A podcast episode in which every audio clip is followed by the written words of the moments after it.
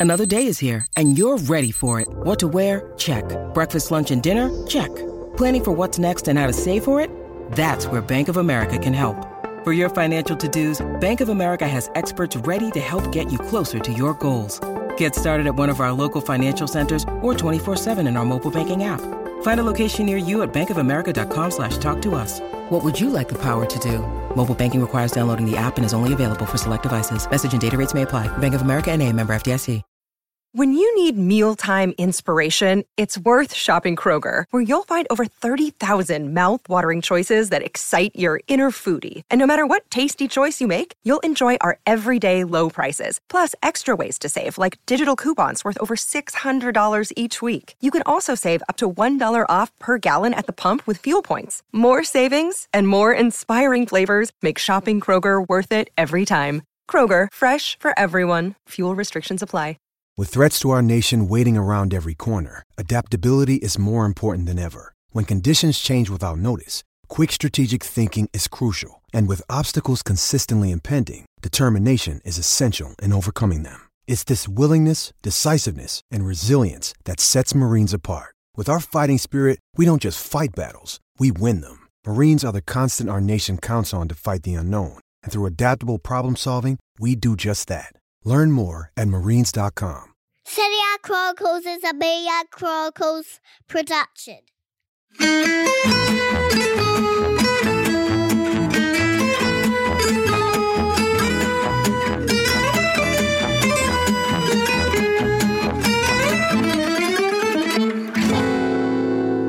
Hello and welcome to our latest edition of the Serie A Chronicles Q&A because we know you would miss too much if we only dropped into your podcast inbox once a week. So we come along an extra time every week to answer your questions that you send us um, in between podcasts. Um, it's me, Nicky Bandini. I have with me, as ever, to answer your questions, the wonderful Mina Rzouki we've all just about recovered from Mina's uh, limerick in uh, this week's uh, main podcast. Amazingly, I don't have any questions for you about that, Mina, but I do have a question for you about Juventus. So I'm going to jump right in with this one. Uh, Evan Sardo uh, wrote in to ask us, what would you propose as the best in-house solution for the Juventus midfield? Weston McKennie has knocked in a few goals lately, but results haven't exactly been positive. Is there any hope for the Locatelli McKennie partnership? What do you think? I mean, the best solution is to just chuck them all out and keep Locatelli um, and try to find whatever we can in uh, any underage category to shove right. Are we just stripping it back now to like a literally like not even fielding 11 players? Just put Locatelli out there, Chiesa and Szczesny and say off you go. Let's hope so. Um, and that's actually pretty mean because McKennie scored obviously in, in, two games in a row. And I do think that he's getting, um, he's sort of rediscovering himself. So I, I am a little bit pleased with his performances even if he wasn't exactly fascinating against Fiorentina. But some games will go for you, some will go against you. But listen to me. Any midfield that does not contain Rabiot is perfect for me. Yeah. I'm just, I'm going to be honest. I mean, I mean, listen, even the French were criticizing their own player, you know, it's not that Rabiot is terrible. I get it. He has the physique. He knows how to do a few things. And actually, at least on a tactical level, sometimes he covers gaps, but I just don't see really the value add that he brings in. And I would like I would like a formation that it is Locatelli is more of a direct role because it seems like that's where Allegri is heading in that direction. McKennie to be somebody that can be a little bit more box to box, um, add something to going forward, add something going back, but a little bit more of a reliance on actual wingers, you know, uh, uh, and since let's be honest, you have Chiesa, you have Bernardeschi, you have so many different players that know how to do this. Kulusevski, you know, and then maybe have Dybala or Morata and just have a team where actually everyone plays in their place.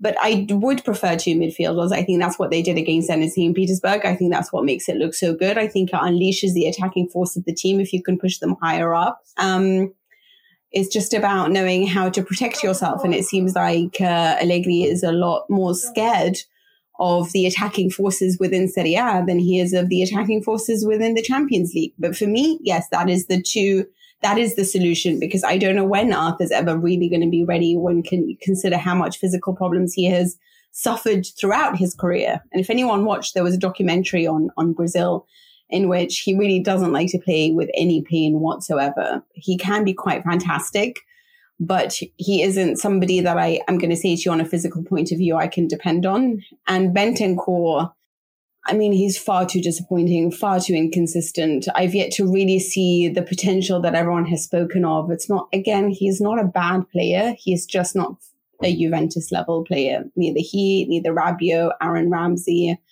um, or well, really, I'm not even sure McKennie is, but I know that Locatelli is. And so he is the only firm and fixed point that I like. But McKennie next to him for me seems to be the most reasonable solution. What do you think, Nikki?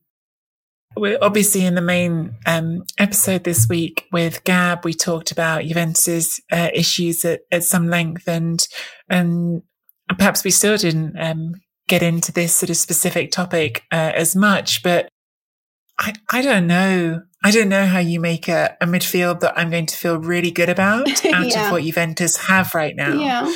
Um, there's a couple of players who right off the bat, you just think, well, they're not going to be there very often.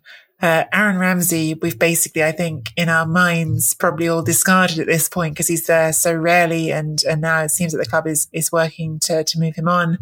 Uh, Arthur has been injured so often, and to me, honestly, I haven't been that impressed when he's been on the pitch. Is my feeling about him. Uh, I share your feeling that I don't know still what Adrian Rabiot is as a midfielder. I don't know how he how he fits into to any midfield, honestly. Um, and Bentancur, at least I'm looking at and thinking, well, I, I've had periods when I've been quite high on you. I think you've got talent. I think I, I can can understand you as a midfielder and, and find a, a, job for you. And I think McKennie kind of goes into that same bracket. I, I, I'm not, I'm just not that high on McKennie. And I, I feel like I've sort of moderated, um, how I say that because uh, he's a young player and, and there's still uh, time for him to, to, to mature and to learn things in a new context. I think that there was just so much desire for him to be brilliant that some of what got reported about him when he first got to Juventus was, was overhyped, in my opinion. I think yeah. there was such a sort of desire for him to be something more than he was. But that doesn't mean he's not, again, in the context of that Juventus midfield, that doesn't mean he's not one of the better options they have. Um, I continue to think that he's a bit of a, a sandlot player who, who does his best work in chaos. I'm not sure he's a very structured midfielder. Um, I don't think he's technically, um, a, a, really, really high level midfielder. Of course, anyone who's playing in Serie A is a high level midfielder, but do I think he's at the level of where Juventus are trying to be? I, I'm not convinced. But does he give you something? Yes, he gives you, um, there's probably an American word for it that would be better, but grinta. He gives you hard work. He gives you, you graft when he's switched on. He gives you uh, aggression and combativeness and, and he gives you goals and all of those things are useful. So do I think he's part of the best in-house solution for Juventus today? Maybe. Cause who else am I putting into that, that conversation? I mean, am I putting Bernardeschi to be part of that conversation or Kulusevski or someone? I, am out of midfielders. um, but do I think he's what Juventus should be building around? I, am more skeptical at that point. You know, Locatelli's a, a really good midfielder and you can build something around that. Do I think that McKennie is who Juventus should aspire to have being that guy in another two years time? Honestly, from what I've seen so far, no, but maybe there's a level that he can still go to that I haven't seen yet. You know, it's funny because right now I would take, you know, even the bench warmers that other teams have, you know, like Demme, because obviously Anguissa has been so wonderful that he's not playing for Napoli. He's also had injuries, but I, I, mean, I'd love to, I'd love to have him. You know, I'd love to have Sensi. If it is going to be Tonali and Kessie, then may I have Bennacer?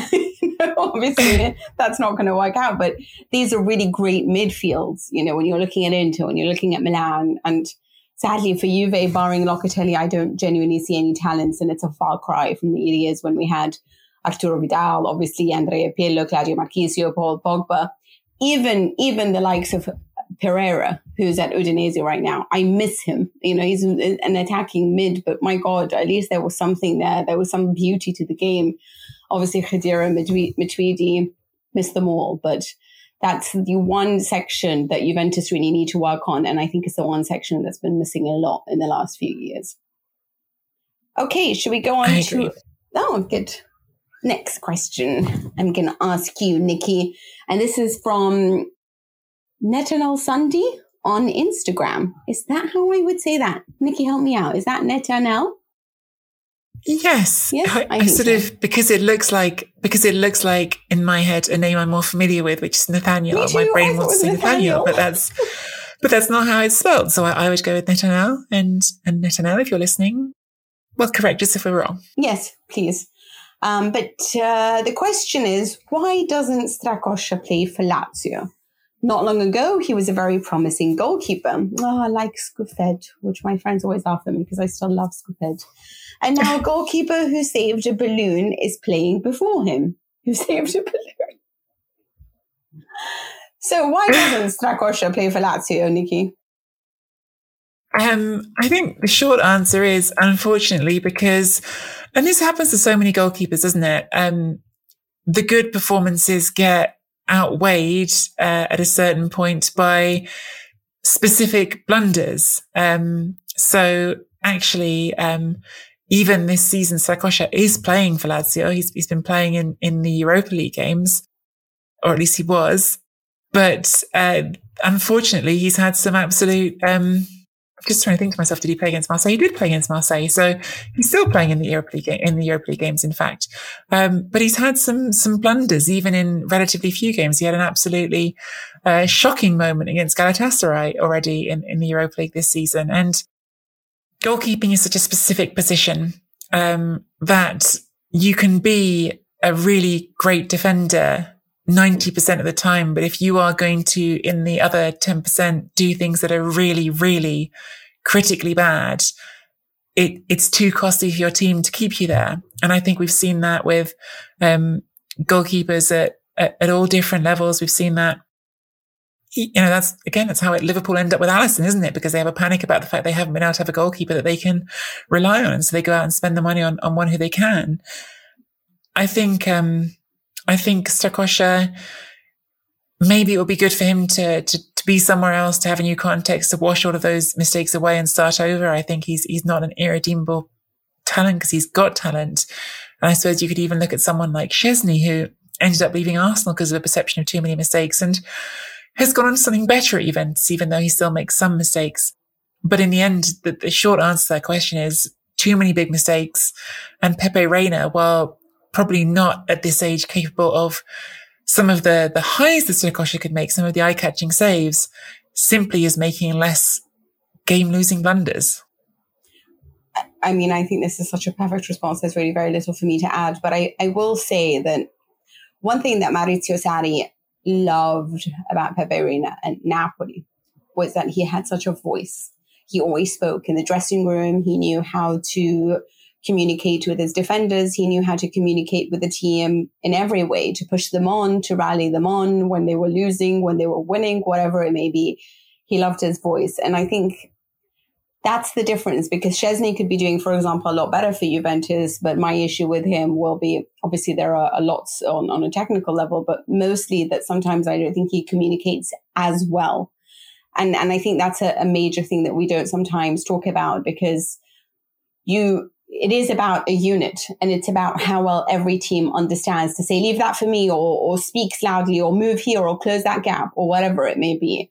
And I think, you know, you could see straight away that Donnarumma had that leadership. And, and I guess perhaps on, on for Strakosha, the communication necessarily wasn't there on a defensive level. But with Pepe Reina, I think that's one of his superpowers at the back. He's always been such a leader. So whatever that he missed out on, on or can do on a on a purely technical, physical level, I think that he more than made up for with his brain and um, and communication just his ability to really be a captain at the back. All right, Mina, next one for you. which is from Jill in Shave. I'm, I'm not sure where that is, Jill, but um, Jill, anyway, thank you for the, the question.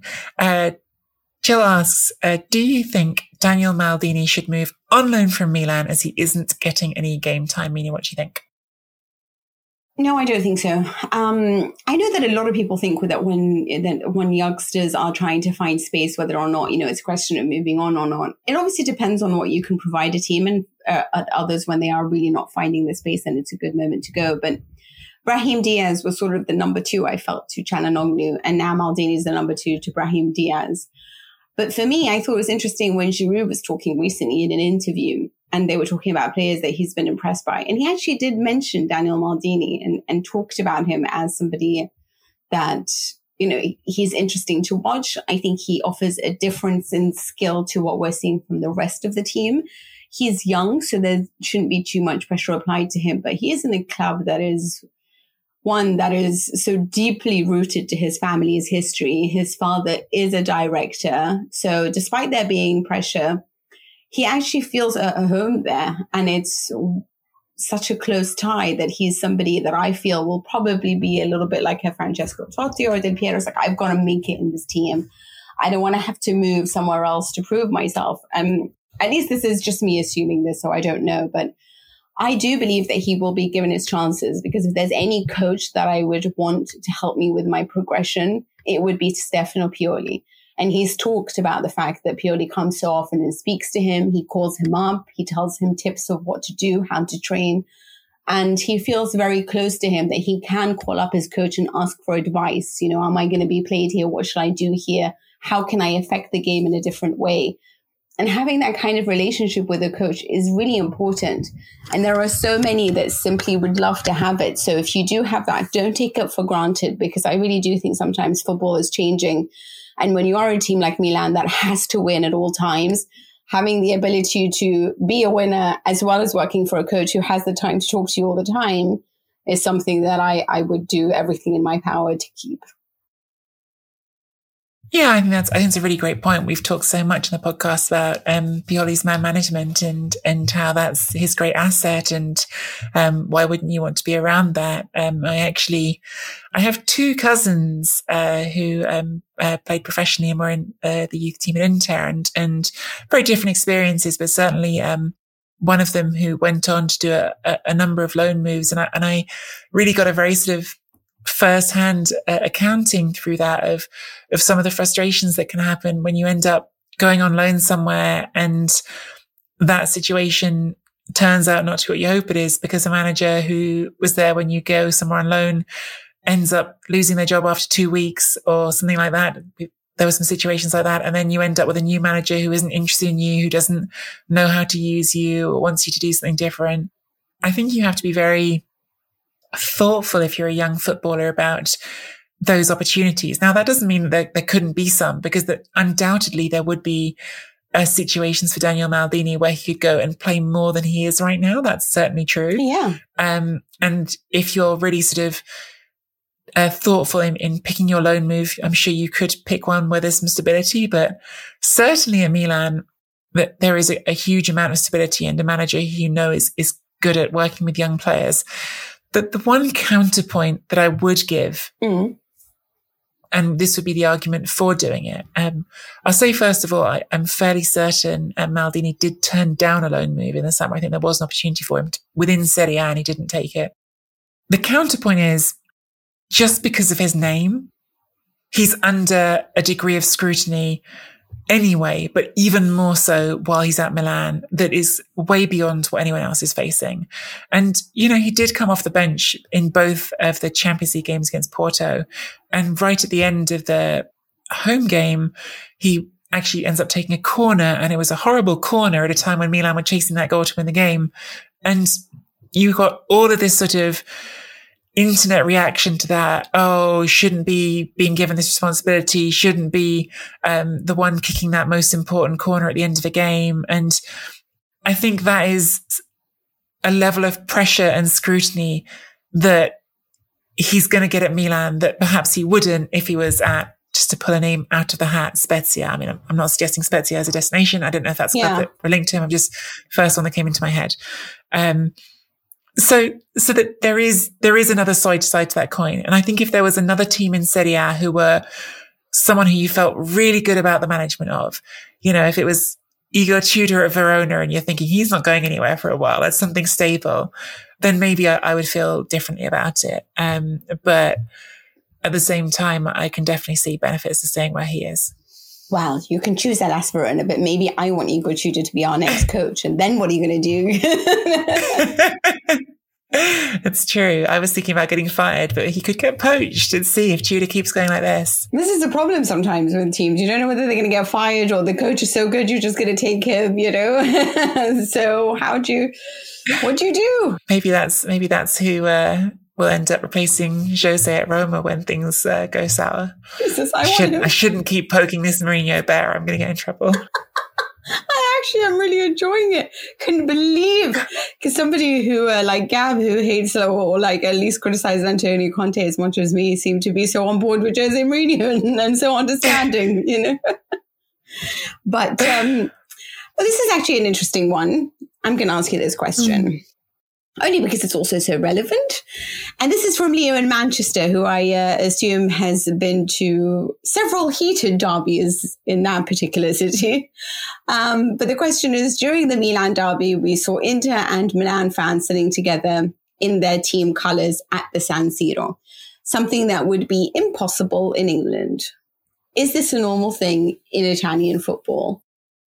Yeah, well, I guess Manchester City and United fans might not be sitting in the stands being quite so lovey dovey with one another as some of the couples that were picked up on by the cameras. Yeah, I mean, I'm not certain it's true that, never happens in England, but I do understand the point. I think um, where that does happen in England, um, I suppose the point which he does say in, in the question, you know, the fact they're wearing their team colours very openly would be quite rare. I think what's fascinating about Italian football stadiums is even within a lot of these stadiums, there's, there's, there's different islands, you know, you could not go into the Curva. You could not go into either Curva, the Nord or the Sud and, and be in a, that sort of situation where you've got people wearing colors of the team that is not represented in that Curva. You couldn't go wearing uh, a, Milan shirt and, and sit with the Inter uh, Curva in the Curva Nord and, and be with those ultras and think that was going to go down well. You could not do it the other way around in the Sud. But actually, the middle parts of the stadium, where it is fancy. even within the middle parts of the stadium. Yeah, well, it's not all fancy, but even within the middle part of the stadium, there's, there's different sections. And I think there's this really interesting dynamic where you talk to um, Italian football fans. I've talked to plenty who would have defined themselves even as ultras at, at a younger age in their life. And they said, no, I'm older. I'm just a tifoso. I'm just a fan. So it's like there's this maturing process for some fans and they go sit in the middle and there's sections of the middle of the, of the stadium that are still partisan but less contentious. And then there are the sections like you're talking about, Mina, that are the fancy sections, which are probably where the cameras are going to be trained a lot of the time because you get uh, a certain degree of glamour there. And you certainly have pretty open mixing in those parts of the stadiums, even in some of the most heated rivalries. I would say that Milan Inter, while there's passion there, while they dislike each other, it's not one of the the nasty rivalries, like for instance the Rome derby, where you really expect mm. violence outside the stadium. Often, you know, outside the Rome derby, things do often get um, the involvement of riot police, the sort of throwing of of uh, Molotov cocktails, things like that have happened much more regularly than than than for instance at, at the Milan at the Milan derby. So you don't think you'll see a Fiorentina fan hugging a Hunchback fan? but but the point is even at the Rome derby, I've been at the Rome derby and where the um, press box is, um, which is extraordinary, the press box for Rome derby, because you go to the press box and if you've come from a, a media environment like uh, um, like I have in, in Britain and, and even covering sports in other parts of the world where you're always told strictly be neutral. You can't show colors in the press box. Oh, at the Rome Derby, there were colors, there were flags, there were scarves in the press box. There were things going on. But where there's that, the part of the stadium which that is in, um, you know, the, the, is the area with the most expensive tickets in the stadium uh, around you. There were couples there, even for the Rome Derby, wearing both sets of colors. So even some of those um, games that you think of as the most heated, there will be a part of the stadium where it's expensive tickets, where it's it's just allowed to go and and not be involved in that in that oppositional way, I suppose, that, that, um, that happens in, in the, the really heated parts of the stadium. I mean, this is, this isn't a story necessarily about, I mean, but my boyfriend's an Inter fan. I'm a Juve fan. We'll wear our colors and go and, and we'll watch the Derby d'Italia and, and he'll annoy mm. me about it. And I'll probably try to like throw him off the ledge most of the time, but we'll do it. Um, another story is that I always watch, well, if, if Juventus are in the Champions League finals as a fan, and I remember going to Cardiff to watch it against Real Madrid. Sadly, my tickets were in the middle of what can only be described as like a very vociferous Real Madrid section. and there was me in my black and white stripes with all the Madridistas. And I don't think I've ever been treated nicer in my life. um, I'll tell you that much. Maybe it is because they won and I was so miserable. Maybe it's because I'm pint sized and everyone felt a little bit sad about bullying me because I'm so tiny. um, and I'm all five foot three. So, but I'll tell you, they were so fantastic about it. They were like, you know, you really need to start supporting a team that knows how to win Champions League finals, you know? And obviously, like, um, I think there's always, like Nikki said, sections where it's totally understandable and totally done. Sometimes I do, I wonder whether these things are, are overblown, you know? I know this sounds crazy, but you know, when you're like learning to be a policeman, not that this is something that I know on a personal level, but, um, you know, they, they tell you that, you know, speak to somebody who's trying to rob you or burgle you or whatever and just get the human side. And when you do, you hope that you'll crack through. And when you are speaking to fans, no matter how, you know, loud they are, sometimes at least if you are in a certain section where you feel safe, I have walked into things that I didn't walk to, but when I sort of laugh about it or I don't know, they are just still human beings. And sometimes people just want to get rowdy, but actually they're just really lovable people outside. So I don't know but yeah, that's my feeling on it. Um, and I'll show you, or I'll, I'll hopefully in the next Derby d'Italia, nobody dies in, in this partnership that I have um, with my beau. I think that's probably all we have time for when it comes to the questions this week. But please keep them coming in. But uh, we hope you enjoyed the Serie Chronicles Q&A. If you haven't yet listened to our main show from earlier in the week with Gabriele Marcotti, then please download that from wherever you get your podcasts. Get your questions in on Twitter, on Twitter at Serie A Chron Pod with the hashtag Chronicles Q and A.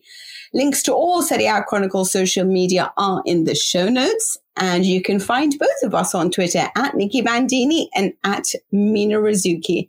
Leave us a rating and a review on Apple Podcasts or wherever you get your podcasts.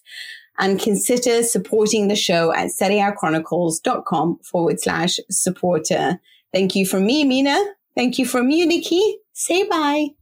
Bye. And we'll catch you on the next one. Ciao for now.